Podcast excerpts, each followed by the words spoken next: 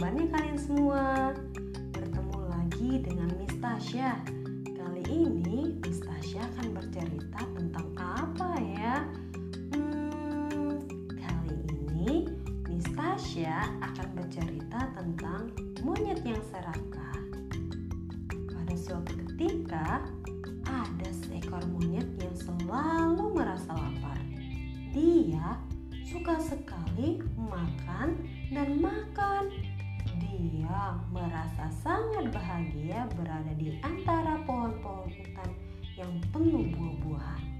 Tetapi tibalah waktunya buah-buahan menjadi sangat sedikit.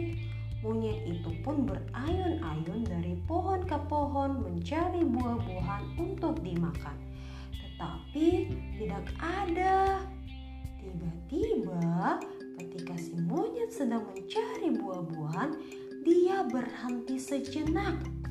Dia mencium bau makanan yang dia yakini aroma itu adalah aroma buah-buahan ataupun kacang-kacangan. Hmm, aku sepertinya mencium aroma makanan. Monyet melihat sekeliling dan berhenti di pohon yang besar. Kemudian dia mengintip lubang yang berada di atas pohon yang besar. Di dalamnya ada suatu timbunan kacang yang sangat tinggi. Dia meraih ke dalamnya dan mengambil kacang itu sebanyak-banyaknya.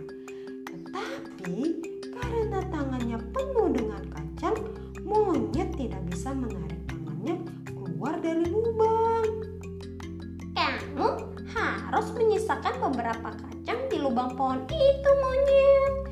Kata burung besar yang sedang berdiri di atas pohon itu. Si monyet menggeleng-gelengkan kepalanya. Gak mau, aku lapar. Aku ingin semua kacang-kacang ini. Kata monyet dengan kesal. Menarik lagi tangannya dari lubang itu. Tetapi tetap saja tangannya terjepit. Akhirnya si monyet menyerah dan melepaskan semua kacang yang ada di genggamannya. Monyet kembali pulang dengan tangan kosong dan perut yang masih lapar. Monyetnya kesal.